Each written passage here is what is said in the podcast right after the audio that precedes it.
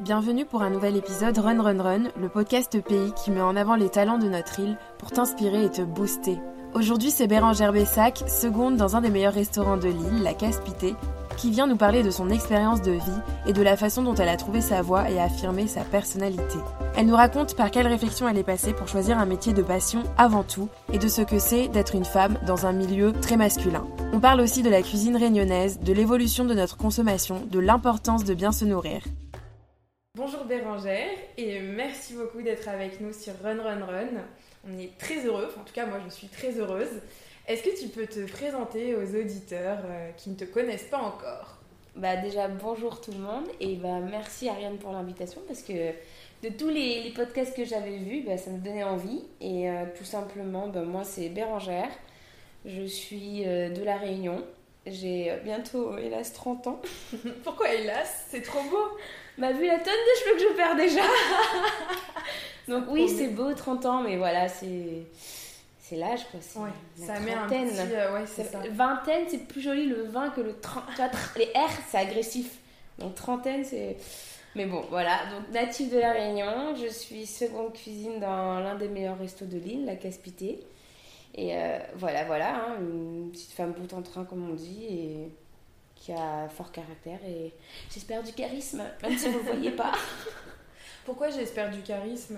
Ah, mais on est des femmes, on est toujours là à se comparer et des fois à se sous-estimer. Bah, surtout dans, le monde qu'on vit aujourd'hui, euh, la, comparaison est tellement forte avec les réseaux et tout, donc du coup, ouais, c'est. Ça veut dire quoi pour toi, euh, avoir du charisme? C'est euh, pas forcément la, beauté, hein. Oui, oui. L'expression, la tenue du corps, le faciès, les expressions, tout ce qui fait que. Par exemple, tu vois, moi, tu peux me montrer la plus belle femme au monde physiquement si elle n'a pas de charisme, mm. pour moi, elle est fade. Et j'ai plein de gens comme ça, tu vois, je leur dis, euh, bah non, tu vois, elle est très naturelle, mais elle a un putain de charisme. Vous avez pas le gros mot Je sais pas En fait, ce qui est, euh, ce qui est beau dans l'humain, c'est euh, aussi vraiment le, La personnalité. Le, ce qu'il y a à l'intérieur. C'est pas toi qui avais posté un, un, truc sur Insta où tu disais, je crois que c'est toi en story, à, à, 50, 60 ans, euh, en gros, vous aurez pu, vous allez plus avoir forcément l'enveloppe. c'est euh, ça, charnelle. Ouais, l'enveloppe. Non, même après, ouais, il n'y a mm. plus l'enveloppe charnelle, mais euh, voilà, ce qu'il c'est l'âme. Et, mm. et j'ai trouvé ça très vrai. Vu que tu as buté un peu sur les 30, tes 30 ans, moi je trouve que tu vois, c'est pas un, âge qui me fait peur dans le sens où, oui, genre, je vais me dire, putain, 30 ans, c'est quand même Waouh, t'as vécu quand même. Il euh, y a eu un truc. T'es pas au demi-siècle, mais t'as vécu. Ouais, de ouf. La dernière fois, je disais. Euh, je, parlais à quelqu'un, il m'avait dit Oui, mais du coup, euh, vous avez vécu quand à Madagascar? Et là, je dis Ça fait 20 ans. Et je me suis jamais imaginé dans ma vie pouvoir dire un jour, ça, fait, ouais, ça fait 20 ans que j'ai fait ça. C'est incroyable, je trouve. Bah, en fait, ce qui, en fait, le truc de la trentaine ou que la quarantaine, ou bref, tous les les 10-10, en fait, c'est euh, moi ce qui me fait peur, c'est que comme toi, c'est la période du temps. Là, je vais me dire, bah, je vais enfin sortir de l'immaturité quand les gens mm. disent t'es jeune, mm, mm, Là, je vais dire, bah, j'ai 30 ans, t'as plus d'excuses à me dire que je suis immature ou que On peut être immature, mais genre, on va, on va arrêter de dire que t'es un enfant. Mais par contre, quand tu détailles toute ta vie, tu dis que 30 ans, c'est pas grand chose, mais t'as vécu énormément de choses. Et c'est quoi, 50 ans? Je comprends les gens qui font la crise de la quarantaine. Je pense que je serais partie du, du club. Ça, c'est sûr. Je pense que ouais, je me dirais, ah ouais, quand même, euh, ça fait long, hein Ouais. Tu t'imaginais comment quand t'étais petite, à 30 ans? On a toujours une, une, image de quand j'aurai 20 euh, ans, je serai comme ça, quand j'aurai 30 ah ans. Bah, quand j'aurai 30 ans, et bah tu vois, par exemple, hier j'étais à l'anniversaire d'une amie et on a eu une discussion. Et du coup, elle me disait Maintenant, tu fais quoi et tout euh, Toujours dans la cuisine? Je dis Oui, je suis seconde et tout. Elle me fait Mais t'es pas encore chef, t'as pas encore ouvert ton restaurant? Je me rappelais quand t'étais petite, tu disais Moi, je veux ouvrir un restaurant. Et du coup, je me dis, ah ouais, mais la grosse claque, quoi, tu vois, la trentaine. et là, en train de me dire que j'ai toujours pas fait mon rêve, tu vois, c'est. Mais du coup, quand j'étais petite, bah, je pense que c'était le rêve de toutes les petites filles, genre, euh, oui, je veux être mariée avec des enfants, euh, la maison et tout. On se projetait pas en mode, euh, je me vois au Brésil ou truc comme ça, tu vois, c'était plus, on prend un exemple Entrepreneuse au Brésil. Voilà, en fait, c'est pas nos propres rêves, en fait. C'est ça, c'était les rêves que nous a influencé bah, la famille, la maman ou autre. Ouais. Et aujourd'hui, euh, je, je sais pas que je ne veux plus rêver, c'est que je me mets des objectifs. Parce que quand je rêve, des fois, je suis souvent déçue. Et moi, je me mets beaucoup de pression. Je suis un taureau. et j'avance que par objectif. Un taureau n'avancera pas s'il n'y a pas une cible. Les cornes, c'est fait exprès, c'est pour quelque chose. Voilà, c'est pour viser. Donc, euh, si je rêve trop grand et que j'atteins pas, et ben, je suis en dépression. Donc, tu vois, je me mets des petits objectifs et je me dis, bah, au fur et à mm. mesure, petit lent, petit lent, mais avec une marche et un truc à atteindre. Mm. Sinon. Euh, mais il y a quand même une vision. Euh, ah oui, au final. Tu vois, en haut de l'escalier, il y a, y a, quelque chose. Ah oui, bah, le quelque chose, j'espère un jour, un jour l'atteindre. C'est le rêve de de toujours, toute personne qui fait mon métier, c'est d'être, euh, d'avoir eux-mêmes leur bébé, quoi. Mm. Euh, Et euh, je trouve ça ouf que ce que tu nous as raconté avec ton ami qui t'a dit, ouais, quand t'étais petite, enfin, c'était, t'avais quel âge? Tu savais déjà que tu voulais ouvrir un restaurant? Bah, c'était, alors je les connais depuis mes 6 ans. Et en fait, j'ai été brassée bah, par la cuisine parce que, comme sur la vidéo que j'avais fait sur Comme un chef, ma mm. page Instagram, j'expliquais que de base, bah, ma maman elle nous a élevés toute seule. Mm. Donc du coup, elle passait énormément de temps dans la cuisine. Et euh, elle a rencontré mon petit père qui à la base était mon prof de judo. C'est pour ça qu'on a une famille très, très grande au niveau mm. judoka. Du coup, bah, forcément, c'est un chinois. Donc euh, la cuisine, euh, c'est comme passer un coup de balai. Tu vois, tu sors des trucs. et donc j'ai toujours été brassée dedans. Ma famille en métropole, pareil. Ils sont, ils sont hyper gastronomes. Ils aiment les mm. bonnes choses. J'ai une cousine qui est kiné et qui fait des desserts, elle peut, elle met une claque à Michalak. Ah ouais? Non mais c'est vrai, hein, des fois, à un moment donné, j'ai partagé toutes ces photos et aujourd'hui, quand je regarde son Insta, je vois tous mes amis qui la suivent, tu vois, mais c'est impressionnant ce qu'elle fait. Et quand je leur dis, elle est kiné, ils disent, mais non. Je pense que c'est une fibre naturelle qu'on a dans la famille, le, la cuisine. Soit on est bon cuisinier, soit on est bon mangeur. Il y a beaucoup plus de bons mangeurs quand même, mais euh, voilà, on est des, on est des fins gourmets dans la maison, donc euh, ouais, c'est depuis petite, hein, c'est je suis pas très studieuse, moi je l'avoue. Hein. Mon frère et ma soeur euh, ont fait euh, la fierté de ma mère au niveau des études. Moi j'étais le vilain petit canard, j'ai toujours ça, je suis le vilain petit canard et elle me dit arrête de dire ça ou autre, mais parce que voilà, euh, aujourd'hui moi j'ai une soeur qui est notaire, mm. moi j'ai un frère qui avant était ingénieur aéronautique en Formule 2. il a tout plaqué pour sa vie, sa vie de famille, ce qui est normal, et maintenant il est prof des petites écoles, mais il est, il est instruit, il, mm. est, il est manuel, il fait des choses, il a construit un poulailler de luxe à ses poules, genre mais les poulaillers américains, c'est en rouge et tout, le truc. Je dis, mais ça peut être ma chambre, tu vois. Ah ouais. Tu vois, donc ils ont, on a chacun dans tous les trois euh, des facilités dans des domaines, mhm. mais euh, au niveau studio, c'est eux qui ont toujours bien réussi. Et moi, j'étais très créative, très. Euh, plus dans, dans, tout ce qui dit l'extérieur, bah oui, la créativité, l'imaginaire, et tout comme mhm. ça. Et, est-ce que tu as un peu. Tu l'as un peu mal vécu ou tu as senti un peu une pression, le fait ah, mais carrément. T'es la fille du... T'es la dernière La petite dernière, ouais. Mais, mais carrément, et le pire, c'est que quand, quand t'as déjà un grand frère et une grande sœur et tu fais le même cursus scolaire dans les mêmes classes ou les mm. mêmes profs, t'as toujours à la rentrée scolaire mm. ah un Bessac, encore un Bessac, euh, j'espère que tu feras mieux que ton frère et ta sœur. c'est ça en fait. Et là tu lèves le dos, tu dis bah, vous euh, attendez à rien, euh, je serai présente, je vais pas bâcher les cours. bien. Et voilà, mais pour te dire, tu vois, tellement.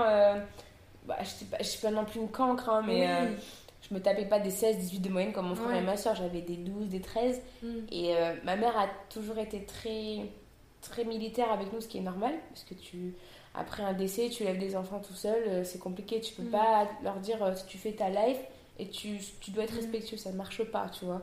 Donc elle était très très stricte et je ne lui en veux pas parce qu'aujourd'hui je suis fière de ce que je suis, tu vois. Mais par exemple, pour les bulletins scolaires, c'était toujours mon frère qui venait chercher mes bulletins au grand bonheur de mes copines qui étaient dans les marches à attendre genre il arrive quand ton frère et tout tu vois genre euh, ouais d'accord euh, je vais juste me faire frapper en rentrant. Enfin frapper mais voilà corriger ce qui est mais euh, donc ouais c'était un poids hein, c'était la pression de fou genre pour le bac et ouais le, jour de la veille du résultat du bac j'étais en stress total parce que la philo ça a jamais été mon dada j'avais genre allez 9,5 10 de moyenne parce que ça j'ai jamais compris la philo dans le sens où euh, t'as beau dire tes pensées, parce que tu, on mm. te note et on te dit que c'est pas ça. alors, euh, d'accord, on est obligé de penser comme Freud, mais Freud il est mort il y a des siècles quoi, genre des siècles j'abuse, mais il est mort quoi, à un moment donné, non. non, c'est euh, tu penses comme t'as envie de penser et tu te notes sur ta mm. pensée. Bon, bah toi, tu avais peur là-dessus. Ouais, c'est des trucs comme ça. Et au final, ma mère qui voit que je suis en angoisse de ouf, qui te dit Tu veux, j'appelle le recteur, c'est mon ami.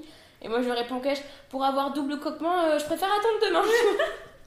au final, j'ai eu mon bac du premier coup. Euh, mon frère qui, qui, qui, vient avec moi pour m'accompagner encore une fois jusqu'à mes 18 ans, il m'accompagnait pour mes bulletins, tu vois. Il, il, vient avec moi devant le tableau, il me fait Bon, c'est bon, ce soir, on va pas avoir de crise à la maison. mais c'était comme ça, mais. Euh, c'était de la pression parce qu'eux ils étaient studieux, mais au final, j'ai été la première à avoir un CDI et j'étais la première à avoir acheté mon appartement. Comme et ils quoi- étaient tout le monde fiers, tous les trois étaient fiers de moi. Donc je me dis comme quoi, j'ai pas réussi là où ils ont excellé. Et tant mieux parce que ma mère a eu des fiertés différentes, Mm. un peu plus turbuleuse avec moi, mais elle était fière au final, tu vois, donc Ouais. c'est bien.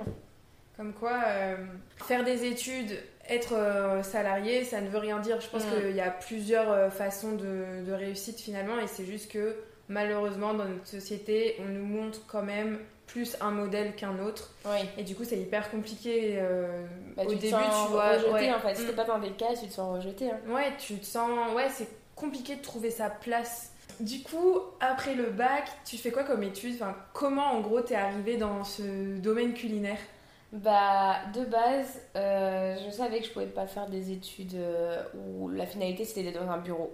Coup, je me suis dit, bah, je vais faire de la cuisine parce que j'étais bonne en ça, j'aime bien cuisiner pour ma famille. Ils me disaient que voilà, j'avais une petite tête, tu vois, donc euh, même si euh, ma soeur aujourd'hui a rigolé de mes premiers plats, euh, elle me dit que j'ai bien évolué parce qu'elle me parle encore du carpaccio d'ananas que je lui ai fait quand j'avais quoi, euh, 10-12 ans. Elle dit, tu sais, j'ai évolué depuis, je fais plus des carpaccio, je peux te faire un, un autre truc avec de l'ananas, tu vois, mais ça l'a tellement marqué. Mais, mais du coup, je me suis, j'ai fait le concours de Vatel à Nîmes. Et, Donc euh, attends, t'as eu ton bac, juste Ouais. pour que je comprenne la chronologie. Après ton bac, tu te dis, voilà, moi je veux euh, faire la Bah, cuisine. Tu- avant, avant de faire mon bac, je devais faire le concours de pré-rentrée scolaire en métropole. Ok, d'accord. Donc en fait, euh, la base, c'était. euh, ma mère, elle m'a payé le billet pour aller en mettre pour aller à Nîmes. Elle m'a payé l'hôtel et tout. Elle m'a dit si t'as pas ton concours, si t'as pas ton permis avant de partir et que t'as pas ton bac, en gros, euh, muerto quoi. ma mère, elle était. C'est ça le côté carré, taureau. Mm. Elle, est, elle est taureau aussi, c'est ça aussi le truc du programme cheminement de la journée. Ouais. hein. Et euh, du coup, fallait euh, d'abord passer le concours. Même si j'avais même pas mon bac, c'était d'abord le concours pour pouvoir après euh, pouvoir entrer dans cette école-là. Du coup, en fait, ce que j'ai fait, c'est que j'ai eu mon bac. J'avais eu mon concours pour Vatel, donc du coup, je suis partie directement à Nîmes. J'ai fait deux ans là-bas. Faut savoir aussi euh, que j'ai fait beaucoup la fête. hein. Sortie euh, du cocon familial, la ça. métropole, Ah oui, personne, pour- pas le grand frère qui est là pour venir te chercher. Pas le grand frère, pas la sœur, et surtout pas la maman derrière, quoi.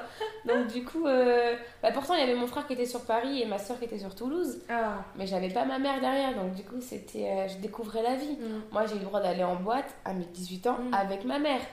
J'ai mis un doigt dans un verre de champagne, j'avais pas le droit de boire, c'est elle qui buvait les le champagne, tu vois. Donc ça a été très. Mais je lui en veux pas, au contraire, tu vois. Mais euh, j'ai pas connu la vie comme tous les gens qui me disaient, mes copines, moi, moi à 15 ans, j'étais déjà en boîte. Mm. Dans ma tête, je me dis, moi à 15 ans, je vais peut-être encore au maire, tu vois. Ouais. C'est bizarre. Pas la même enfance. Non, pas la même enfance du tout. Du coup, arrivé là-bas, ben, c'était en plus euh, Vatel Nîmes, c'est le seul qui est international en Mm. métropole. Donc, euh, c'est le seul qui a accepté tous les autres Vatel du monde en, en, école universitaire, en gros. Donc, il y avait des, des, des logements et tout ça. Donc, euh, t'avais Vatel Mexique, t'avais Vatel Russie, t'avais euh, Vatel Tunis, t'avais tout le monde, t'avais Maldives. Donc, euh, tu sortais des courses, tu pensais déjà à l'apéro, à ce que tu Ah vas ouais. faire. Il y avait un cri parce qu'en fait, t'avais euh, la résidence euh, pour, les, pour les internationaux et t'avais aussi, on appelait ça les favelas, parce qu'on était dans le quartier de Nîmes où c'était un peu délabré, c'était le côté un peu rustique.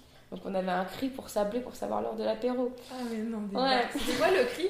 Je, non, moi je pourrais pas le faire, c'est très très fort, mais c'était surtout les garçons qui le faisaient, tu vois. D'accord. Donc là, on savait, on disait, allez hop, bah, les devoirs de côté. euh. Moi, je faisais beaucoup la fête. hein. J'ai vu qu'en fait, cette école, à la base, ça te servait pour euh, plus tard faire directeur d'hôtel ou directeur de restaurant ou des branches un peu plus élevées, tu vois. Ok. Donc, tu avais 50% de théorie et 50% de pratique. Et j'étais la seule de ma classe dans les 50% de pratique qui, euh, t'avais en fait, t'avais la pâtisserie, la chocolaterie, le housekeeping, le night réception, la réception de jour, euh, le service gastro, euh, le service brasserie, et cuisine gastro, et cuisine brasserie, le spa. Donc tu vois, tu voyais tous les trucs de l'hôtel, c'était ça qui était hyper cool. Et j'étais la seule de ma classe qui aimait aller en cuisine gastro. Donc en fait, on avait un tirage au sort et on, on tirait nos Ah fiches. mince. Et dès qu'il y en a un qui avait cuisine gastro qui me regardait, t'as quoi toi? Tu veux qu'on échange? Mais Claire, donne-moi Ah, j'aimais ce côté militaire, tu vois, ce côté carré et tout. Moi, le spa, euh, Ouais. je suis pas très, euh, très beauté, très soin. euh, Donc il y avait plein de trucs où à chaque fois je regardais, je dis, oh shit, genre euh, quelqu'un a gastro là ou autre, Ouais. tu vois. Et donc euh, j'ai vraiment, là, j'ai vraiment découvert le, la vraie passion et l'envie pour la cuisine. Et je me suis dit, mais si je continue, ça va m'emmener où? Je vais faire perdre du temps à ma mère, de l'argent, parce que c'était aussi payant cette école. Donc, tu vois, c'était. Euh, oui, c'était euh, plus euh, général. Et du coup, tu t'es dit, faut que je me. Ouais, il faut que je me, je me recentre. Mm. je me suis pris une grosse claque parce que j'ai dû passer au rattrapage ma seconde année. Et là, je me suis dit, bon, ok, la première année, c'était easy parce que j'avais l'avantage que, comme j'avais fait un bac marketing, j'avais déjà des notions de matière qu'ils avaient proposées pour. Euh, alors que les gens, ils faisaient un man, et ben moi, directement, j'avais les... ce qu'il mhm. fallait. Donc, la première année, c'était très facile, pas très facile, mais je pouvais jongler entre les mhm. sorties, les, les apéros et, et, tout ça. Et je me suis dit, bon, et là, par contre, la deuxième année, je me dis, ok. Et dû rentrer à La Réunion pour mon rattrapage, donc. Euh, je me suis pris une raclée monumentale. Et là, je me suis dit, bon, c'est maintenant ou jamais de dire la vérité et de de plus mentir à moi-même ni à ma mère parce qu'elle investissait, tu vois. Et euh, je lui ai dit, bah, je vais faire de la cuisine. En fait, ça, je, je vois pas d'avenir. Je me vois pas euh, mm. être en chemise, pantalon, cintré, tu vois. Genre, ouais, c'était pas. Enfin, en fait, t'avais pas de vibration, de, de passion. Et toi, tu te voyais vraiment euh, faire un métier qui te plaît. C'est ça. ça qui, est, qui est ouf, c'est que je trouve que très vite, tu vois, tu as eu des questions que tu te poses pas. Enfin, des questions que tu t'es posées assez tôt que je pense qu'on se pose pas vraiment la question en mode qu'est-ce que. Euh, enfin, quel est, quel est le milieu où je vais m'éclater? Quel est le milieu où que je vais aimer? Quel est le milieu euh, voilà, qui va me faire euh, vibrer? Et surtout de se dire ok, bah en fait, moi je me vois pas du tout dans un bureau. Enfin, je trouve que c'est hyper dur de se faire ces réflexions à 18, 19, 20 ans, tu vois. Même, je pense qu'il y en a toute leur vie, ils savent pas vraiment bah, en fait, c'est la... ce qui les anime. La, la, solution était très simple. Hein j'étais douée dans un domaine et pas mhm. dans l'autre. Donc forcément, je m'étais dit, je peux réussir dans le domaine où c'est un travail pas, basique, mais lambda, euh, bureau, euh, voilà, mhm. où je sais que si je veux y arriver, ben, je donne tous les moyens. Mais être triste, moi je suis mhm. quelqu'un qui, qui vibre, beaucoup aux, émotions, je suis hypersensible, donc je sais que si je fais un métier qui me dégoûte, et eh ben, tout le reste va être très noir derrière et je vais mal le vivre. Et ça, c'est un truc où euh, je me dis que tous les jours ne se ressemblent pas la pression est intense, c'est sûr. Mais euh, je me dis que quand j'arrive, bah, il y a d'autres choses. Tu vois, euh, une fois, tu peux avoir une couille où le livreur, il vient, il a, il a pas la cam, tu te dis, bah merde, bah, qu'est-ce qu'il faut faire? Bah, C'est un challenge, tu vois. Mm. Alors que. En fait, c'est trop, enfin, c'est trop bien parce que je trouve que, tu vois, euh, toi, tu as une réflexion et je trouve aussi les portraits de Run, Run, Run ont un peu ce mindset, on va dire, en mode, ok, j'ai envie de faire quelque chose qui me plaît. Mm. Et c'est pas forcément ce qu'on nous inculque, on nous dit plutôt, euh, je pense que les mentalités changent de plus en plus, encore plus avec notre génération maintenant, mais euh, de base on a ce schéma, bon bah t'es fort en maths, tu, bah, fais, tu fais S. Tu fais S, tu fais une prépa, et, euh, et puis c'est bon, tu seras sécurisé, t'auras un bon taf, et on n'en parle plus. C'est pas en mode, ok, tu sais quoi, t'es forte en maths, mais peut-être que t'es forte en autre chose, genre si t'aimes je sais pas, euh, la peinture, je prends, je prends l'exemple de la peinture, mais si t'aimes la peinture, euh, peut-être qu'il euh, y a un truc à creuser, ou je trouve qu'on est trop en mode, bon bah, faut qu'on ait le travail qui va nous sécuriser, tu vois, et pas le travail qui, va, nous plaire et nous, enfin, qui va nous faire vibrer, tu vois. C'est hyper compliqué. Bon, après, t'as des gens, ils ont de la chance, ils sont très bons dans un domaine genre les maths et ils kiffent ça, c'est très bien. Mais il y a énormément de gens qui actuellement sont dans un travail qui le font par dépit parce que c'est une situation confortable mais que derrière, comme tu dis, bah, c'est tout triste. Euh. ça, tu vois, quand moi, par exemple, quand tu parles des maths, j'ai des amis qui sont genre dans la comptabilité, des trucs comme ça, et des fois je me dis, mais vous vous éclatez avec des chiffres, genre, et ils kiffent parce que du coup, mm. ils sont sur la ligne rouge, c'est un peu genre, je vais loin, mais genre les traders, tu vois, ils mm. sont en perpétuel euh, stress et mm. genre d'adrénaline naturelle. Mais euh, voilà, tu vois, mais je me dis, c'est vrai qu'on on a été forcé plus jeune à être dans des cases, et je pense que c'est aussi le, le, schéma familial qui fait quand, quand quand tu es enfant unique, c'est plus difficile de se trouver. Parce qu'on te met dans une case, il faut que tu réussisses dans cette mm. case. Et quand tu as des frères et des sœurs, tu, chacun a son domaine d'excellence, que ce soit au sport ou autre, tu vois, parce que chez nous, on était des grands sportifs. On était, parce que voilà, aujourd'hui, euh, genre, euh, ma sœur a été une très haute chute de 4. Elle a mm. fait euh, carrément championnat de France, elle a été ah championne de la Réunion. Mon frère était très doué dans la natation. Et moi, j'étais très douée dans le tennis. Mais on faisait tous les trois les mêmes sports. D'accord. Et donc, chacun excellait dans sa branche. Ce qui fait que du coup, on a déjà plus jeune appris à avoir des goûts différents. Si aujourd'hui tu, tu nous mets nous trois à côté, mis à part ma soeur qui est blanchette, qui ressemble beaucoup à mon père, mon frère et moi on est pareil, c'est lui en homme.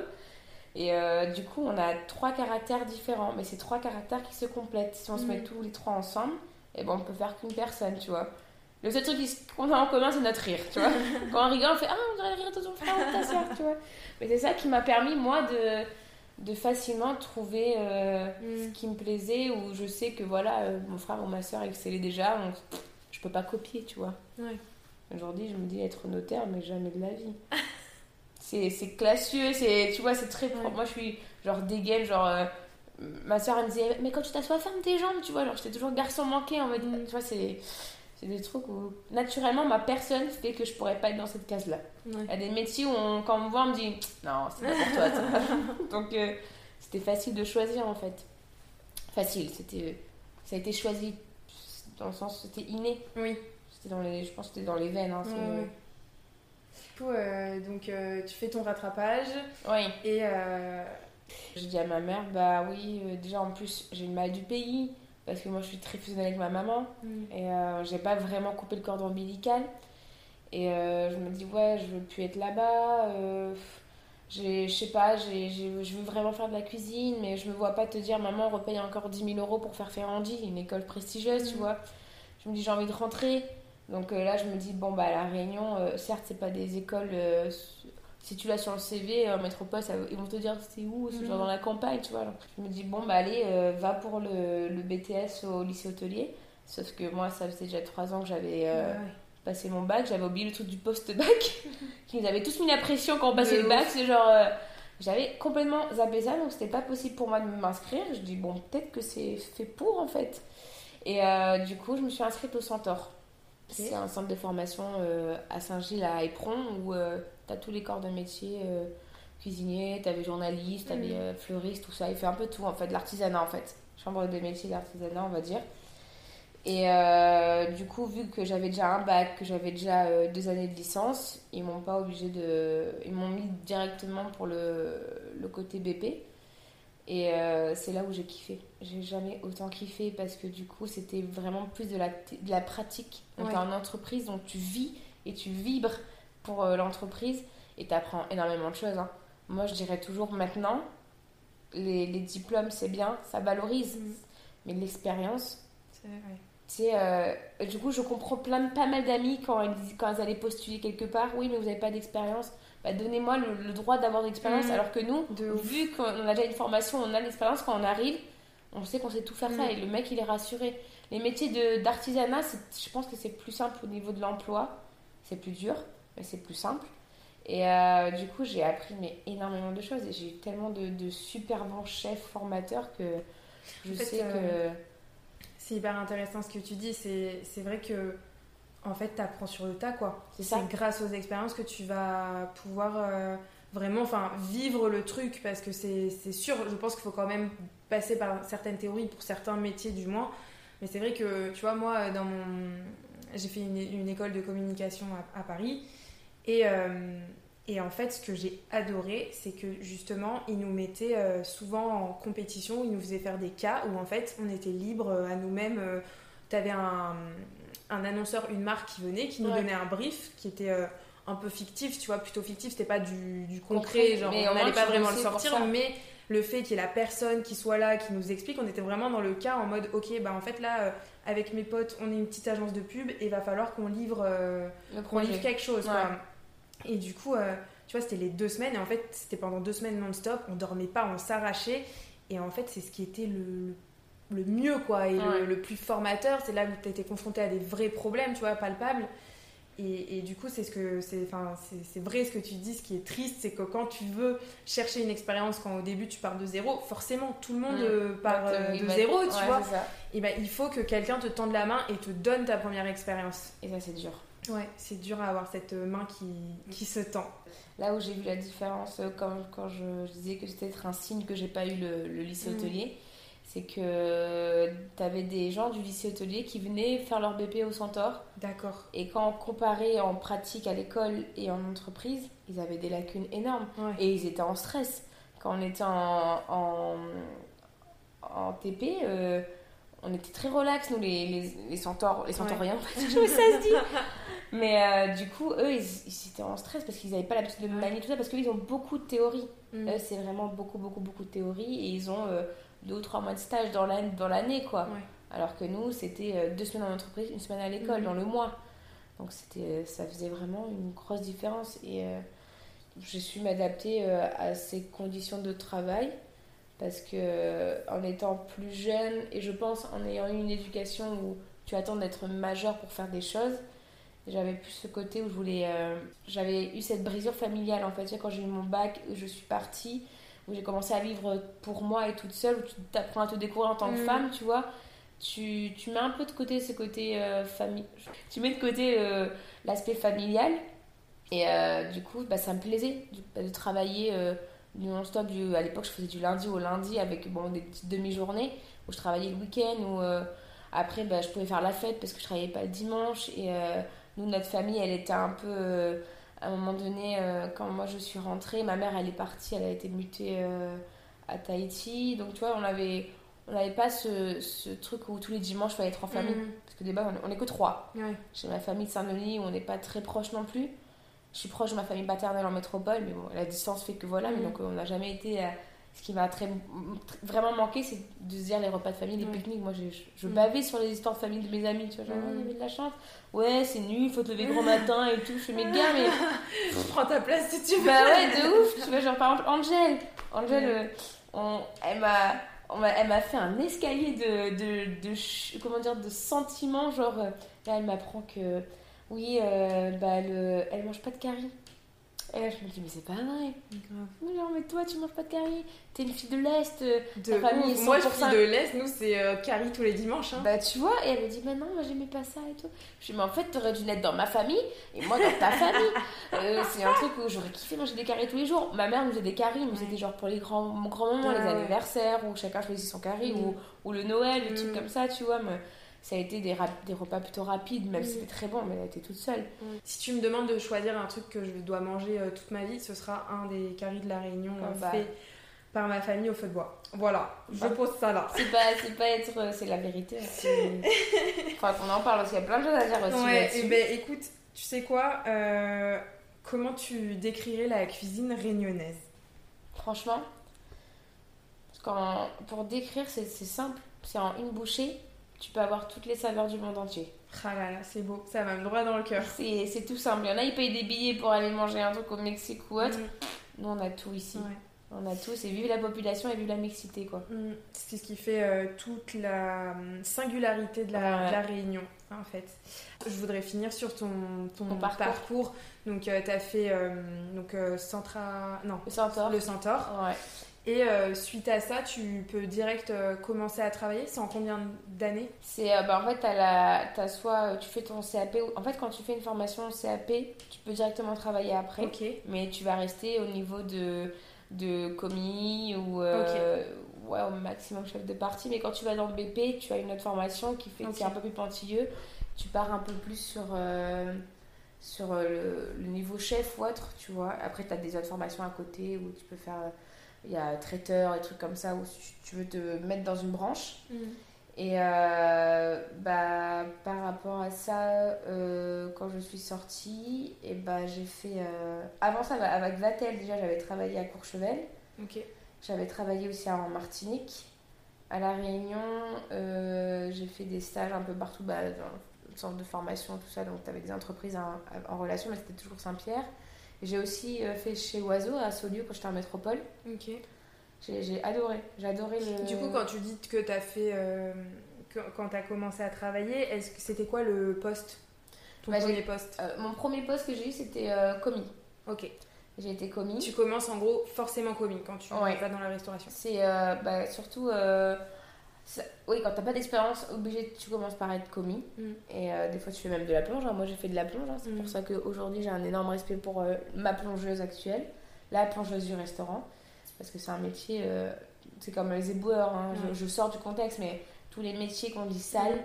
s'il n'y a pas ça, les gars, il n'y a rien. Faut, faut se dire qu'on serait tous dégueulasses. hein. Donc, il faut les respecter. Moi, j'ai un énorme respect pour ces gens-là. Et donc, du coup, j'ai tapé de la plonge aussi. Et euh, après, en faisant mes, mes armes et tout, euh, j'étais dans, je- à l'hôtel Villa de Lille où euh, je- du coup, je suis passée chef de partie. Là, j'étais plus à l'école, hein, j'étais vraiment en mode Mm. pro. J'ai commencé à m'affirmer. J'avais un, un mentor à l'époque. Boyer Rodolphe, qui a été à cette époque-là un très très bon ami. Aujourd'hui, bon, les choses sont passées, il y a des, des, comment dire, des, des mauvaises ententes.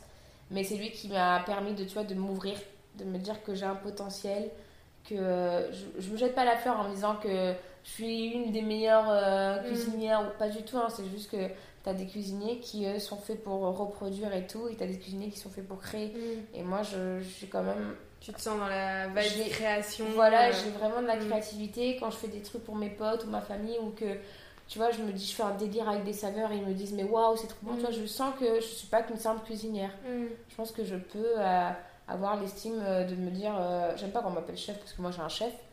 Moi, mon chef, c'est mon chef. Euh, genre, j'ai mon petit, euh, mon petit commis, à chaque fois qu'on est en cuisine, euh, il me dit chef. Je fais non, toi, t'as ton chef. Je lui dis un truc, ton chef, il te paye, la seconde, elle te vole, tu vois. C'est ma phrase pour qu'il arrête de m'appeler chef, tu vois. Je dis non, on a une hiérarchie, c'est ça que j'aime dans la cuisine, c'est la hiérarchie. C'est un côté militaire, là. Et du coup, cette personne, donc je reviens sur mon, poste de chef de partie, m'a appris à ne pas avoir peur de mes créations, de ne pas avoir peur de, de me dire les gens vont pas aimer. En fait, la mm. cuisine, c'est ça, c'est que tu cuisines pour toi mm. et après les autres. Parce que tu vas, ta cuisine va cibler certaines personnes, pas tout le monde. Hein. C'est pour ça qu'il y a autant de restaurants et il y a des gens qui préfèrent aller, euh, je sais pas moi, au sauvage, ou il y en a qui vont dire moi je préfère aller euh, manger un petit curry euh, chez Tifred, un truc comme ça. Mm. Donc la, ta cuisine à toi, celle que tu fais avec le cœur, touchera le cœur de quelqu'un d'autre parce mm. qu'elle sera comme toi. Et donc c'est là où j'ai appris à me dire, eh ben, je fais ma cuisine.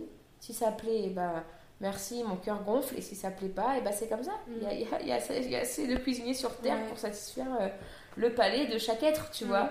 Et c'est beau ce que tu dis, parce que tu peux faire ce parallèle dans plein plein de choses, tu vois. De, en fait, même en tant que personnalité, tu peux pas plaire à tout le monde. C'est ça. C'est pour ça qu'il y a toujours des euh, haters, comme on dit, ou des gens qui vont mal parler sur toi, mais comme les créoles battent la langue, parce que, ça fera quand même mon réseau. Hein. Tant que tu parles de moi, au final, tu parles de moi. Donc ça me dérange pas du tout. Et, euh, du coup, j'ai une question suite à, à, ce que tu viens de nous dire et euh, par rapport au fait que tu as annoncé plusieurs fois que tu étais hypersensible. Mm. Euh, du coup, est-ce que tu as euh, hyper, enfin, tu arrives à mélanger, utiliser cette hypersensibilité pour la mettre dans ta cuisine, tu vois, et toucher à bah, les ça. autres mm. J'ai un souvenir, en vacances de famille en métropole, on a, on a une maison familiale à la ruine. Et euh, du coup, euh, il y avait les frères et sœurs de mon papa. Ils avaient euh, bah, leur grand-mère qui faisait une tarte citron meringuée et c'est mon dessert préféré. Donc, tu vois, pour te dire, on a tous dessert préféré. C'est notre dessert familial en fait. Et c'est là où j'ai vent de, de me de dire que l'hypersensibilité, ça peut se transmettre dans tout. Mm. Dans un dessin, dans un plat, dans tu peux même donner un... moi quelqu'un un jour m'a fait un caillou pour mon anniversaire mais j'ai senti la vibration j'étais contente mm.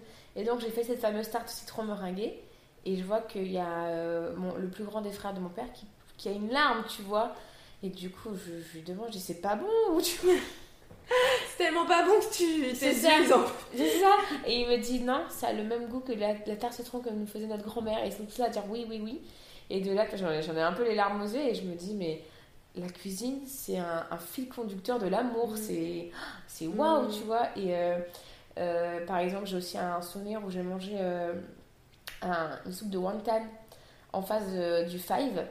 Et mon petit père, à l'époque, tous les dimanches, c'était ça notre repas, soupe de wonton. Et ma mère nous faisait sa mousse au chocolat. Et j'étais dans ce restaurant-là, et ça faisait quoi? Ça faisait plus de 5-6 ans que ma mère et mon petit père étaient séparés. Et je mange cette soupe, et là, je, je fonds en larmes.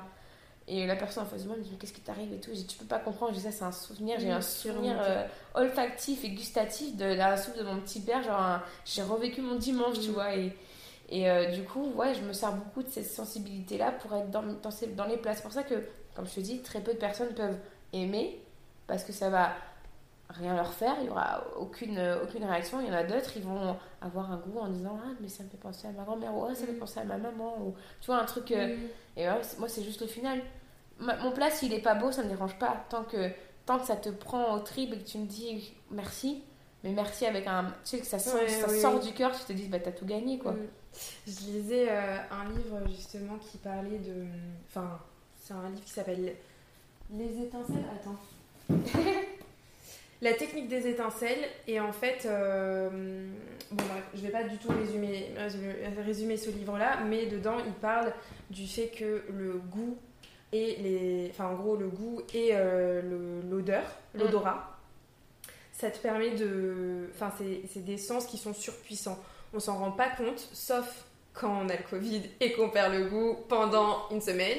ça j'ai vécu. C'était ma hantise, ça. Je voulais pas l'avoir pour ça. Bah franchement, euh, j'ai déprimé. hein. Je me suis dit si ça revient jamais, comment je vais faire pour vivre? Et c'est là que tu te rends compte qu'en fait il y a trop de choses rien. qui passent par ça et que tu te rends compte que ta vie, le rassemblement, les gens, tu les retrouves toujours autour de quelque chose à manger, quelque chose à boire. Bah, tu vois, pour revenir sur le côté odorat et olfactif, Mm. euh, t'as des choses qui peuvent être belles, mais si t'as si pas ça, bah, c'est horrible. Et, Ouais. et c'est là où tu vois que on a beau brimer les aveugles, mais les aveugles, ils, s'ils sont nés comme ça, genre quand t'as la phase où t'as vu et que après tu vas aveugle, Mm. c'est très dur, mais quand tu es né en étant aveugle, mais je pense que tu dois vivre une vie, mais tellement dans une autre Ouais, dimension, parce ouf. que Mm. tu dois sentir et toucher et goûter des choses, mais tellement plus intenses que Ouais. l'être humain qui Je lui a pense tous qu'en les fait, sens. ça se développe encore plus. Ah oui, Et c'est ça. limite, ils voient, tu vois, je pense, Mm. mais autrement. Et, euh, et du coup, cette nana, elle disait que, ouais, que le, le- donc, euh, tout ce qui est goût, tu dis olfactif Oui. Ouais, et euh, odorat, ça te ça, ça agit euh, sur tout ce qui va être aussi souvenir et émotion.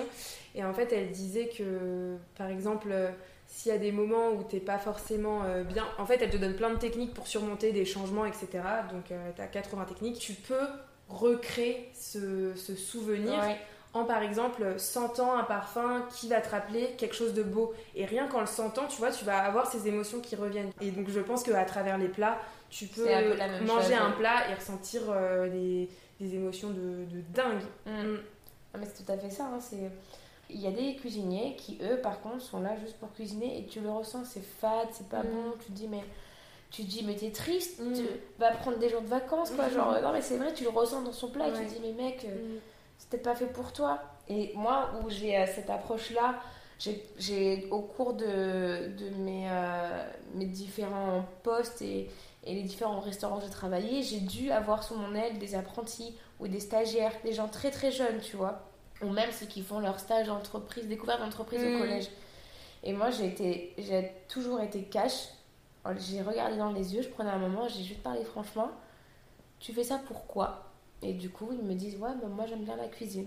Je dis Ok, t'aimes bien la cuisine parce que t'as vu Top Chef. Tu vois, moi, c'est ma référence. Mm. Les gens, des fois, ils s'imaginent que les plats, c'est comme Top Chef, c'est 5 minutes. Les gars, non, c'est pas 5 minutes. c'est- une journée entière de travail pour sortir une sauce, tout ça. Donc, tu vois, je leur dis carrément Je dis Est-ce que t'es sûr de faire ça? Là, tu es jeune. Je dis, moi, je vais te dire clairement ce qu'on ne m'a pas dit. Parce que moi, j'ai vibré pour ce métier, mais on m'a pas dit ce qu'il y avait derrière qui était négatif. J'ai dit, là, t'es jeune, tu tu t'en fiches de ta famille, forcément. euh, tu vas vouloir faire la fête. Je dis, à un moment donné, euh, tu vas arriver à 24, 25 ans. Je parle surtout aux filles. Je dis, euh, tu vas vouloir penser à avoir un bébé, à vouloir avoir un amoureux, à, tu vas vivre en décalé. Je dis, les garçons, dans ce métier-là, c'est tellement plus simple parce qu'ils n'ont pas cette responsabilité. euh, d'avoir des enfants ou d'avoir une vie de famille parce qu'ils peuvent se dire que si un jour ils ont une femme ils ont leur femme qui Mm. sera chez eux tu vois et je leur dis c'est à un moment donné c'est euh, je me répète encore à un moment donné C'est pas grave. tu, te, tu vas rater beaucoup de moments importants et ils me disent oui mais c'est pas grave patati patata je leur dis oui moi je te mets juste au, au courant parce qu'aujourd'hui moi je suis dans une phase où ça me pèse beaucoup Mm. Là, j'ai j'ai un restaurant où, où on travaille euh, que le week-end. C'est super. Franchement, j'adore. Je, je suis bien lotie. Mais euh, dans ma vie euh, familiale, j'ai euh, une nièce, j'ai un neveu qui vient de naître, j'ai ma soeur qui va mettre aussi. qui va mettre, genre, va mettre bas. Horrible qui, qui, On va voir aussi, du coup, une nouvelle petite nièce, tu vois. Et, et eux, ils ont leur vie la semaine. Ouais. que le week-end. Mm. Et moi, je rate beaucoup de moments. Donc, c'est- à chaque évolution de la vie, dans la trentaine, tu arrives aussi dans une phase où tu te dis, mais tu rates aussi des moments importants qui sont pas forcément les tiens, mais qui sont rapprochés à toi. Et c'est c'est- c'est très dur. Donc, tu vois, je leur cache pas C'est tout du ça. sacrifice. Enfin, C'est du beaucoup de sacrifice. Moi, je leur dis ce mot-là, je leur dis, c'est du sacrifice la restauration. C'est pour ça qu'il faut être passionné. Depuis que ça, ça fait quoi? Ça fait 4 ans que je suis à la Casse-Pité. Euh, On a, on a de très bons horaires et j'entends tout le temps, tout le temps. Que ce soit euh, bah, mon ex-petite amie de l'époque ou ma famille. Tu travailles que 3 jours, Bérangère. Mm. Mais j'ai envie de leur dire, je travaille que 3 jours, mais vous êtes capable, vous, de faire Mm. 15 à 17 heures debout, non-stop?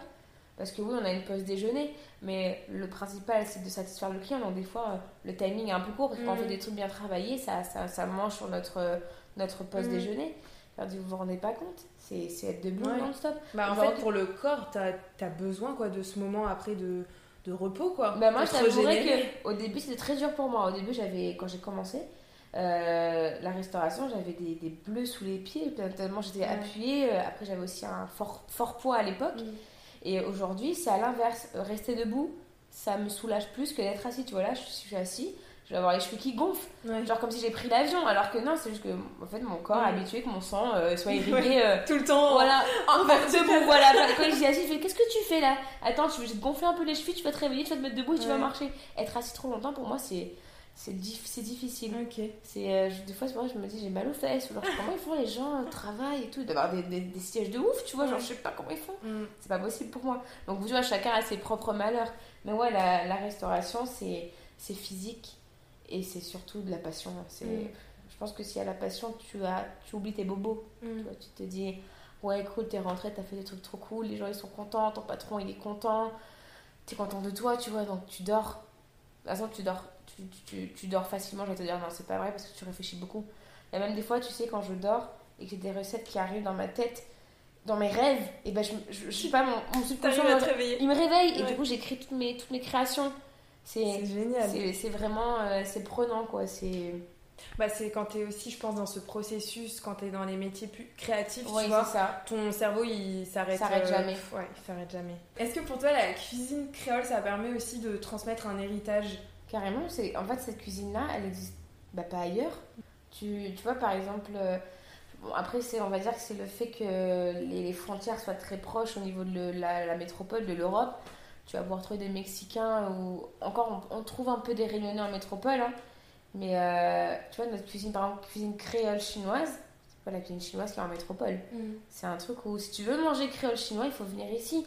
Le créole chinois qui est à Maurice, c'est pas le même ou qu'il y a à Rodrigue, ou qu'il y a euh, aux Seychelles. Ouais, c'est- en fait, on a, les quatre îles sont totalement différents. C'est euh, chez nous, c'est un, un héritage dans le sens où euh, on a, euh, par exemple, tu vois, moi j'étais en Martinique, et bah, les, les Indiens de Martinique, c'est totalement différent de la Réunion. Chez eux, ils mangent du cochon d'Inde. Une fois, j'ai été invitée chez une collègue qui était malbaraise, on- ils disent un autre mot pour le côté malbar, et elle me dit, bah, chez nous, notre plat endémique, et bah, ça sera le cochon d'Inde. Alors que nous, c'est le D'accord. cabri massalé. Ouais. Dans ma tête, je me dis, mais c'est carrément différent. Pourtant, c'est les mêmes Indiens, tu vois, Ouais. mais pas forcément les mêmes Indiens du même. Genre, t'as l'Inde du Nord, l'Inde du Sud, tu Mm. vois.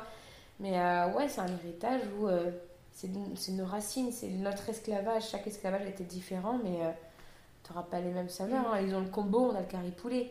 Et pourtant, euh, on a tous fait partie du triangle, euh, du commerce triangulaire, hein, Mm. mais. C'est, Ouais, euh, ouais. ouais, la- notre cuisine réunionnaise, elle est, elle est forte, elle est.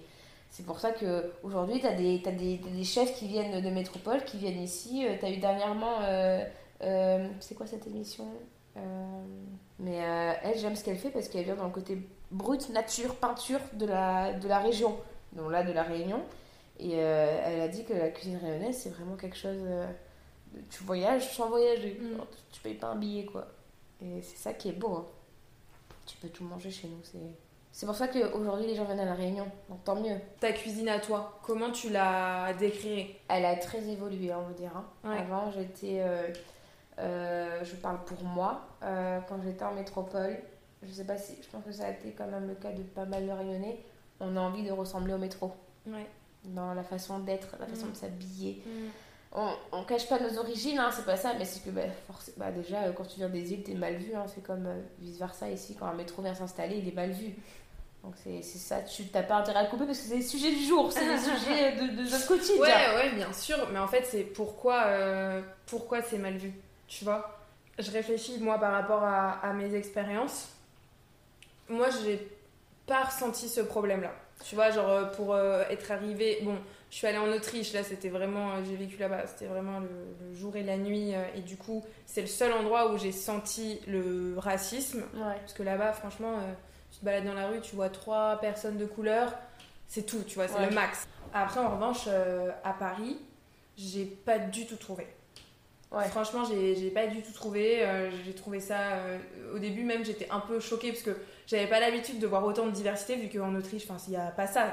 Moi, je me vois pas dans le tas des Autrichiens. Donc, euh, du coup, au début, j'étais en mode, mais ok, d'accord. Ouais, parce qu'ils sont habitués à avoir cette mixité Mm. de base parce que bah, Ouais, et du coup, ça, ils ont trouvé ça construit trop Paris bien. avec des Portugais et tout ça. Mm. donc, oui, mais en fait, c'est quand, quand je veux te dire dans le sens où quand moi je suis arrivée, et ben j'a- j'avais des, des coutumes ou des façons de Mm. faire euh, propres à Lille Mm. et du coup j'ai dû me changer Oui, un peu, tu vois. Pour voilà. t'adapter, quoi. Voilà, Mm. pour m'adapter aux gens. Donc c'est pour ça que j'ai dit à un moment donné, j'ai dû un peu euh, Ouais, c'est. tour- tourner la veste, tu vois, Ouais. genre euh, montrer blanc, tu vois. Et euh, ma cuisine aussi avant était très française, très. D'accord.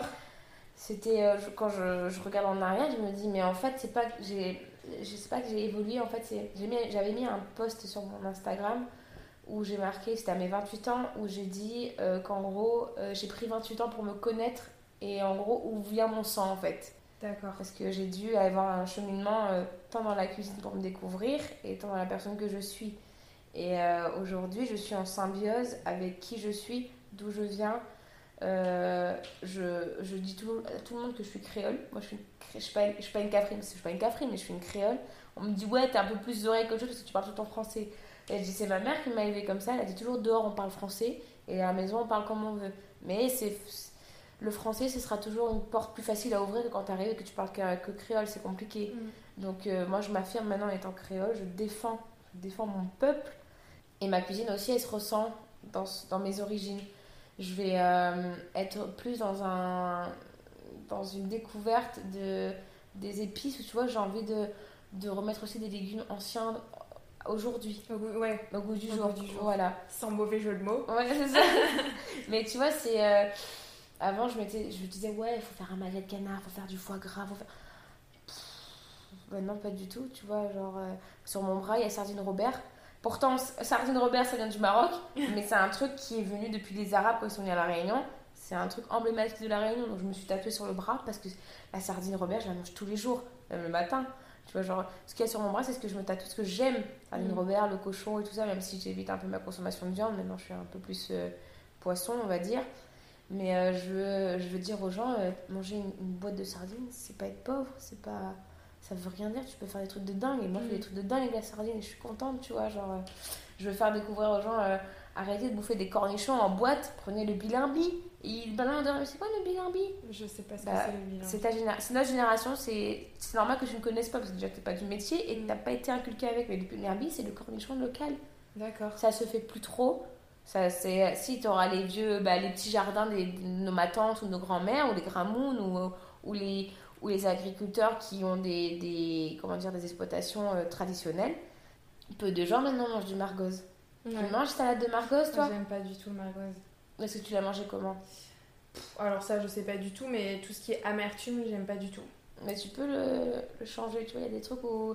Et moi, je travaille là-dessus. Parce que les gens petits, genre par exemple Angel, qui n'aimait pas les breads, Et ben on, a- on s'est fait un repas du 31 où euh, le premier truc qu'elle a goûté, c'était du verre et au début elle était un peu réticente. Elle a goûté, elle a fait ah, c'est bon. Je dis bah tu vois ça c'est du croissant. Mm. Fait ah bon? Je dis bah oui. T'es pas obligé de manger le bread bien sûr en, en fricassé. Mm. Mais, euh, mais ouais c'est euh, vraiment de, de montrer aux gens, euh, surtout à La Réunion en ce moment, il y a, y a un engouement pour les fast-food, pour... euh, je crache pas dessus, hein. moi j'ai été obèse morbide avant et je me nourrissais très très mal. Je bouffais des burgers, des, des McDo ou des Quick à l'époque, allez 3-4 fois par jour, par semaine, pardon, par jour c'est énorme, mais par semaine. Euh, C'est dingue d'ailleurs que tu dises que j'ai tu un combat. ça dans le Mm. sens où euh, t'étais dans la cuisine. oh, Tu sais bah, comment tu... Enfin si en fait tu peux Bah, aimer les deux. Hein. cordonnier mal chaussé, Toujours exact, ouais. clairement Ouais, un vrai. cuisinier, après avoir bossé 15 heures, Flemme. comme un dingue, il va pas rentrer chez lui et pouvoir cuisiner, surtout Ouais. s'il est tout seul. Ouais. Donc il va prendre la facilité, il va dire 23h30. Ouais, vas-y, j'ai pas de salir ma cuisine. ouais. Bah allez, c'est un fast-food. Mm. Ou ça va être un truc qui est resté dans le frigo depuis des jours et on va quand même manger. Tu vois, c'est notre, notre- les cuisiniers, les estomacs, on est très solides. Hein. Il faut. Ah oui, c'est. tu vois, mais c'est juste. C'est cordonnier mal chaussé. Après, je t'avoue que quand j'étais en couple, eh ben, je kiffais faire à manger pour Bah mon ouais. copain de l'époque parce que du coup, euh, t'as as ce Ouais. plaisir Mm. où c'est en, en direct. Quand Mm. tu cuisines pour le client, c'est que le serveur qui le voit. Bon, t'as les retours. Et quand tu vois les gens, ils font Hum, Ah, c'est bon et tout, bah, t'es contente, t'es satisfaite. C'est pour ça qu'aujourd'hui, je, dis toujours- je dis à mes copains chaque fois Venez, je vous fais à manger. Ou... mais t'es sûr, B, euh, t'as cuisiné, t'es pas fatigué Mais non, mais au contraire, j'ai besoin de ça, j'ai besoin de nourrir, mais de nourrir bien les gens, tu mm. vois, c'est nourrir leur être, leur âme. Et du coup, pour toi, qu'est-ce que tu veux apporter euh, aux gens par ta cuisine? Je commence à, à, être un peu moins tabou dessus, je commence à en parler un peu plus. C'est d'apprendre aux gens euh, qu'il faut arrêter de, de prôner les, les, chaînes américaines, les, les, euh, les, les, plats déjà pris en supermarché, les trucs. J'arrive sans, sans, âme quoi, sans vie, sans. Pas forcément, c'est des trucs qui sont bons, tu vois, genre croquer dans un burger. moi j'ai encore des très bons souvenirs à l'époque mm. où où je me gavais de ça, tu vois. Mais c'est juste que c'est pas bon pour la santé. Moi, j'en ai fait les frais. Euh, après, c'est pas que de la malbouffe. il y a eu des, séquelles du, décès de mon papa. Donc, euh, faut aussi comprendre que les gens obèses ce, ne sont pas des fainéants. Hein. C'est, ça a été, il y a eu des recherches médicales. Il y a, il y a un pôle obésité au port avec deux chirurgiens qui, à la base, ils opéraient bah, les, les, ministres et tout ça à Paris. Ils sont venus à la Réunion parce qu'il faut savoir qu'on est le premier pôle d'obésité des dom-toms. C'est énorme. Et tout le monde dit que les grosses sont des fainéants. Mais non, c'est des problèmes psychologiques, il y a des trucs, il y a plein de trucs. Et notre, notre réconfort, c'est la bouffe. Mais ouais, donc j'aimerais, tu vois, que déjà les gens changent d'opinion sur ça, qu'ils changent leur façon de manger aussi. On a la chance d'avoir, euh, on va dire, le soleil toute l'année. Donc on a des fruits et des légumes à perpète. Euh, on a, on a des, des, viandes locales et tout ça. tu vois, on peut manger, euh, comment dire plus consommer raisonnablement, tu vois, genre local et frais et fait maison. Manger local, manger ce que vos grands-mères vous ont appris, mm. ce que vos mamans ou vos papas euh, vous ont mis dans l'assiette. certes, ça prend du temps, mais des fois, quand c'est fait par soi-même, c'est nettement meilleur. Après, oui, rien ne nous empêche d'aller se faire un, un, un fast-food, voilà, mais pr préférer d'aller faire un resto. Mm. voilà, le petit commerçant, il est content. On mange beaucoup, pas mal, mais moins bien qu'avant nos ancêtres. Genre, pourquoi nos grands-parents vivent aussi longtemps? Parce que déjà, est-ce que tu sais qu'à l'époque, le riz carré grain n'était pas sur toutes les tables réunionnaises Aujourd'hui, manger ton, grand-père ou ta grand-mère te dira manger carré tous les jours, c'est un luxe. Mm. Parce qu'à l'époque, eux, ils avaient droit à la viande une fois par semaine, c'était super cher. Et au festin, cabar, mariage, Sinon, c'était que euh, patates douces, euh, euh, en salade, beaucoup, beaucoup de crudités, beaucoup de sardines, de morue, parce que c'était des poissons secs qui coûtaient pas cher. Mais pas, pas de riz non plus, c'était rare de manger du riz. Et aujourd'hui, parce que ils n'avaient pas aussi le temps, parce qu'ils travaillaient dans les, dans les fermes, dans les champs et tout ça. Et aujourd'hui, nous, on est dans, dans, une façon de vivre où c'est boulot à fond. Il y a des gens, ils font des horaires de 8h à 20h sans s'arrêter. Et du coup, quand ils rentrent, ils n'ont pas le temps. Mm. C'est pour ça qu'ils se nourrissent mal. En fait, ils, pensent, voilà, c'est ça, la vraie réflexion, c'est qu'ils pensent avoir une bonne, euh, comment dire, une bonne santé de vie parce qu'ils se disent on travaille pour pouvoir vivre, mais du coup, ils s'oublient. Mmh, parce qu'en vrai, c'est ok, bah mec, au lieu de faire 3 heures trop au travail, et eh bah tu prends ces 3 heures là pour sortir, aller faire ton sport, même pas faire de sport, t'aérer sur le, le bord de mer, balader tes animaux, voir ta famille et manger et tu verras que ta santé se portera mieux. Donc si ta santé se porte mieux, ton travail se portera mieux. En fait, c'est un, un, cycle de vie. Mais euh, voilà, c'est en fait c'est ça. Il faut que on revienne aux bases. Travailler, c'est bien, mais la santé, c'est la phrase de c'est quoi le travail, c'est la santé, c'est un mensonge, c'est un truc patriarcal pour nous faire bosser ça.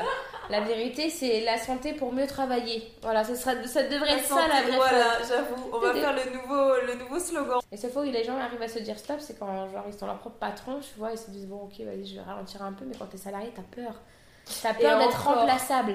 Déjà, ouais, je suis totalement d'accord avec toi, mais tu peux vite tomber quand tu es dans ton, ton propre patron le gros ressenti que moi j'ai, et quand j'en discute avec des gens, euh, c'est pareil, c'est en tout cas quand tu commences, comme tu travailles pour toi, tu travailles beaucoup plus. Tu travailles plus, tu t'autorises. En fait, tu as, ton côté euh, pro qui est mélangé avec ton perso. Donc, déjà, tu as plus ces frontières-là.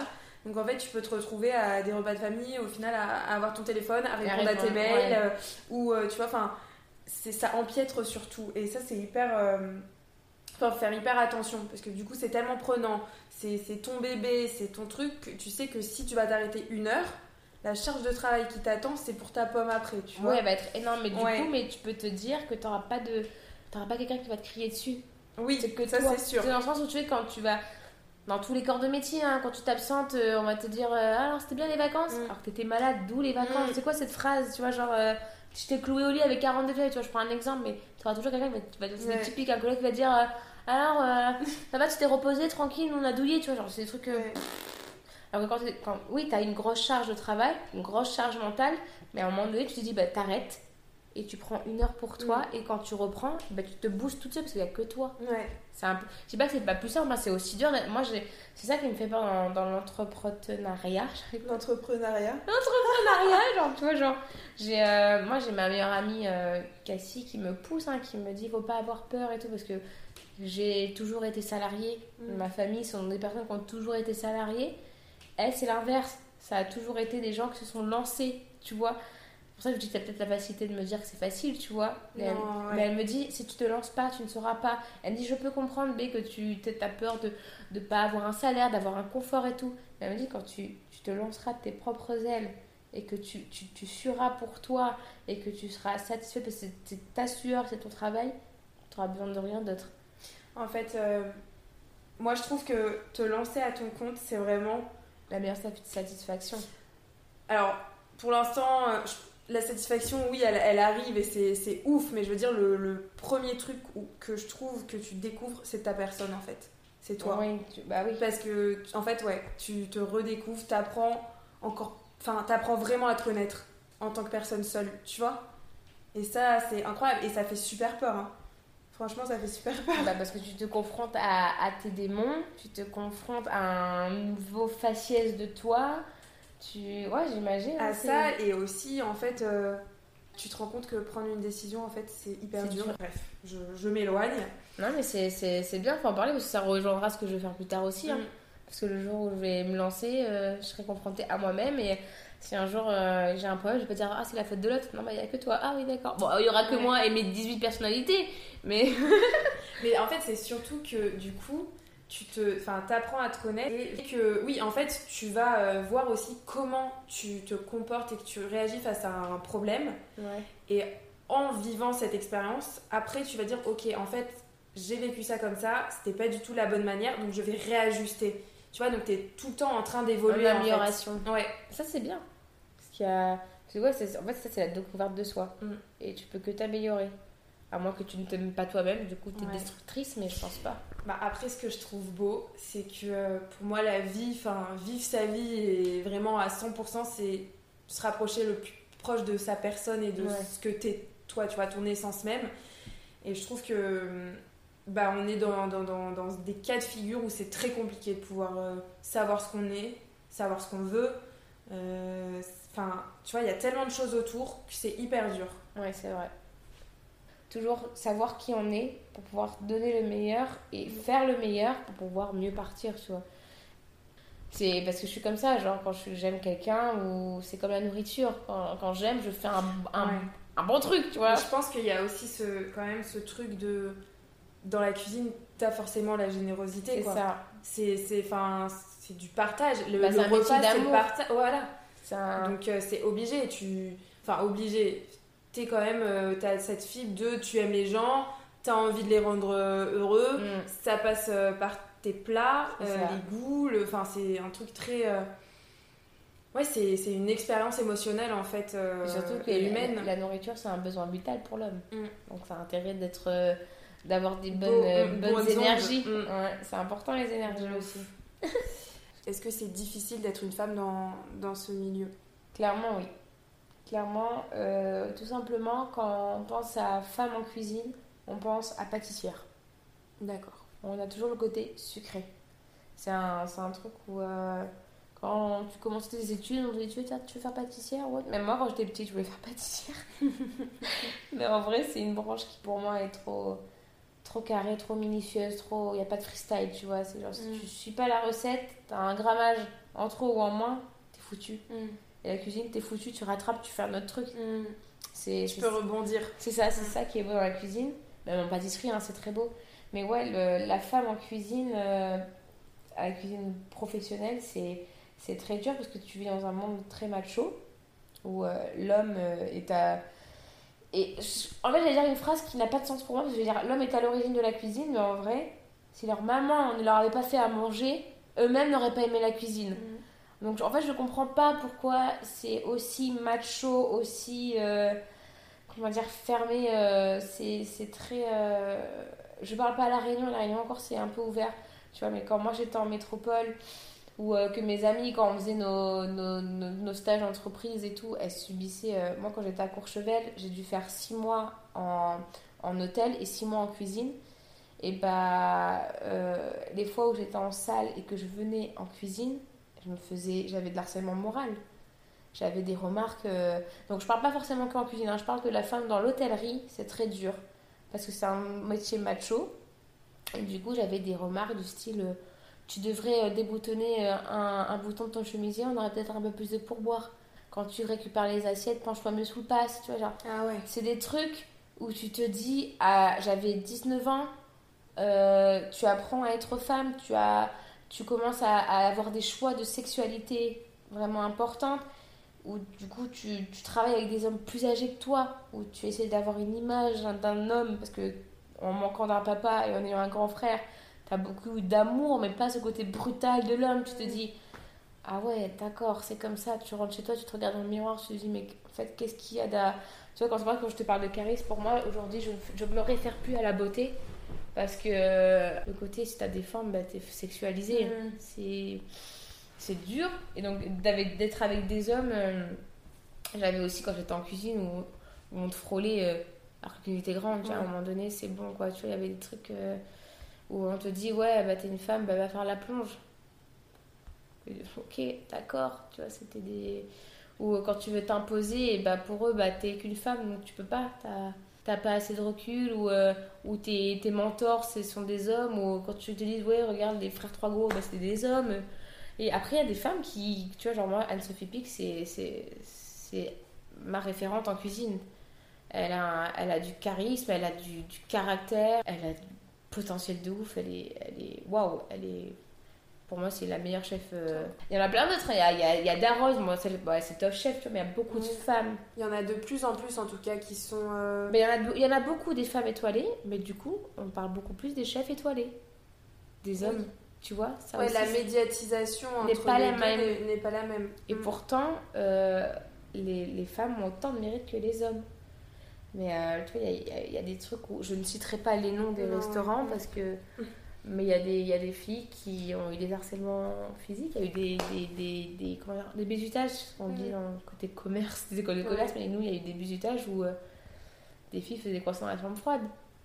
Tu vois, ça, c'est des trucs où tu te dis, mais pourquoi? Pourquoi c'est. Moi, j'ai jamais vécu ça, et au grand Dieu, merci, parce que je pense que c'est mon caractère qui fait que je dis toujours que je suis mi-homme, mi-femme, que un... je parle comme un homme et je l'assume parce que voilà, je fais un métier d'homme et je me suis dit direct, faut que je me comporte comme un bonhomme, sinon je vais me faire bouffer. Et j'ai eu quand même des copines qui étaient en cuisine, que ce soit à l'école ou en professionnel, qui se sont fait bouffer parce qu'elles étaient trop femmes, trop très douces, très. Du coup, elles se faisaient manger et elles étaient en pleurs, en. Elles sortaient. Euh, si tu te comportes pas comme un homme, je pense. C'est ça qui est, qui est horrible parce que je pense qu'on a tous notre. Euh, enfin, une femme va apporter une autre, un autre regard, une autre sensibilité, etc. Bah, en fait, si tu te brimes. Bah, je pense que la femme, la femme cuisinière ou, ou, chef ou chef étoilé, elle va être sensible et féminine dans, le, dans, son assiette. Mm. Mais dans son caractère, surtout quand elle doit diriger une cuisine, elle est obligée d'être comme un bonhomme. Tu peux pas te permettre d'être en mode euh, Oh, s'il te plaît, euh, Valentin, et puis ouais, la patate. Euh. En fait, c'est ça aussi le problème, c'est qu'on a trop tendance à se dire la femme, elle est douce, la femme, elle doit être gentille, la femme ceci, la femme cela.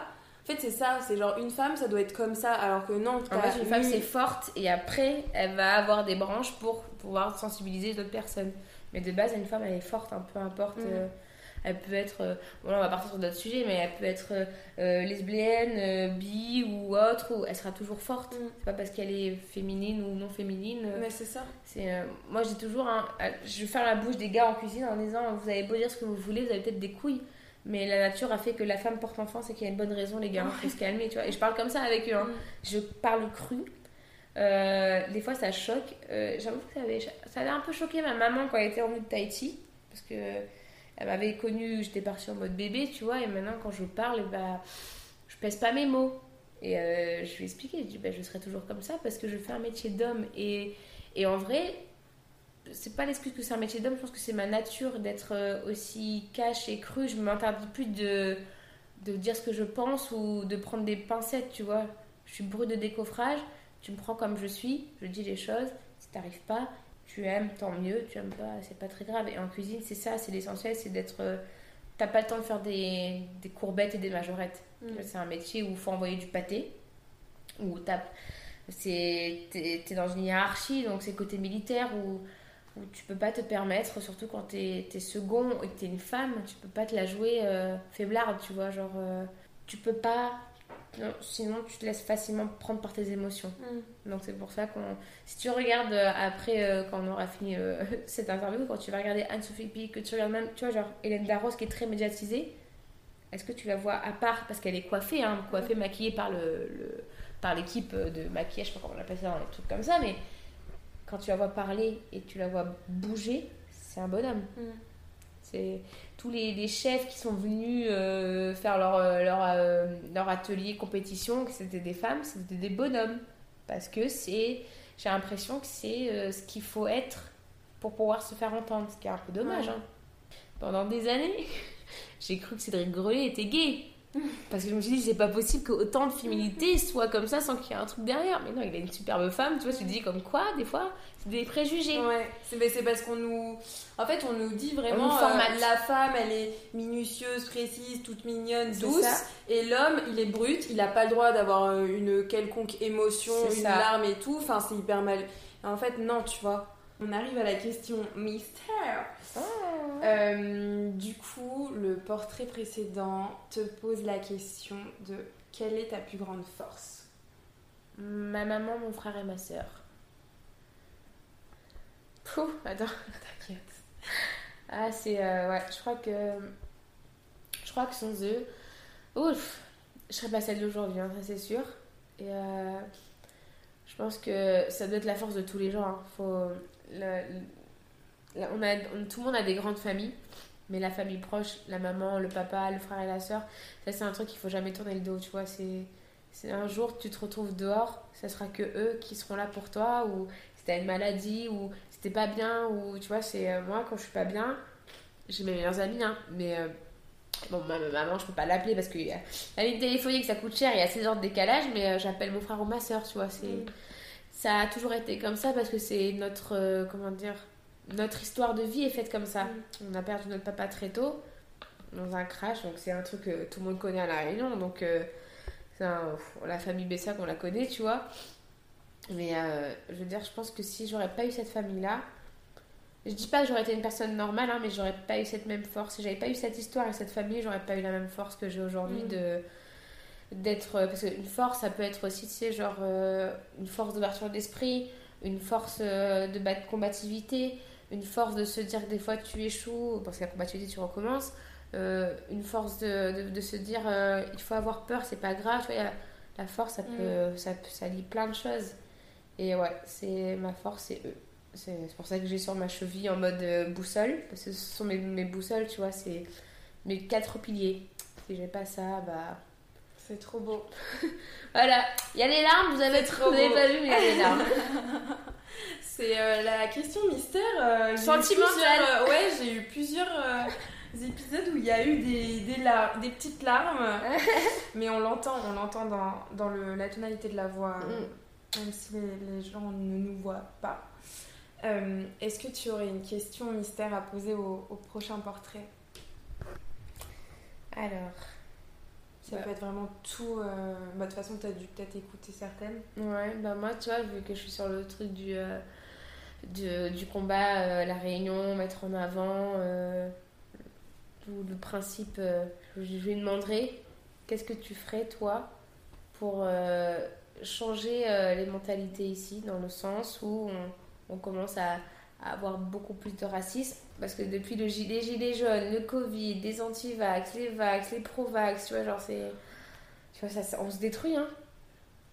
Écoute, euh, merci beaucoup pour euh, tous tes mots, toute ton expérience, ta générosité. Euh, je vais te suivre de très près, hein, comme de toute façon, tous mes petits portraits là, j'aime trop après les suivre et ce qu'ils font. Et donc, trop hâte de voir l'évolution avec Comme un chef. Ah, Ton évolution aussi personnelle, évidemment.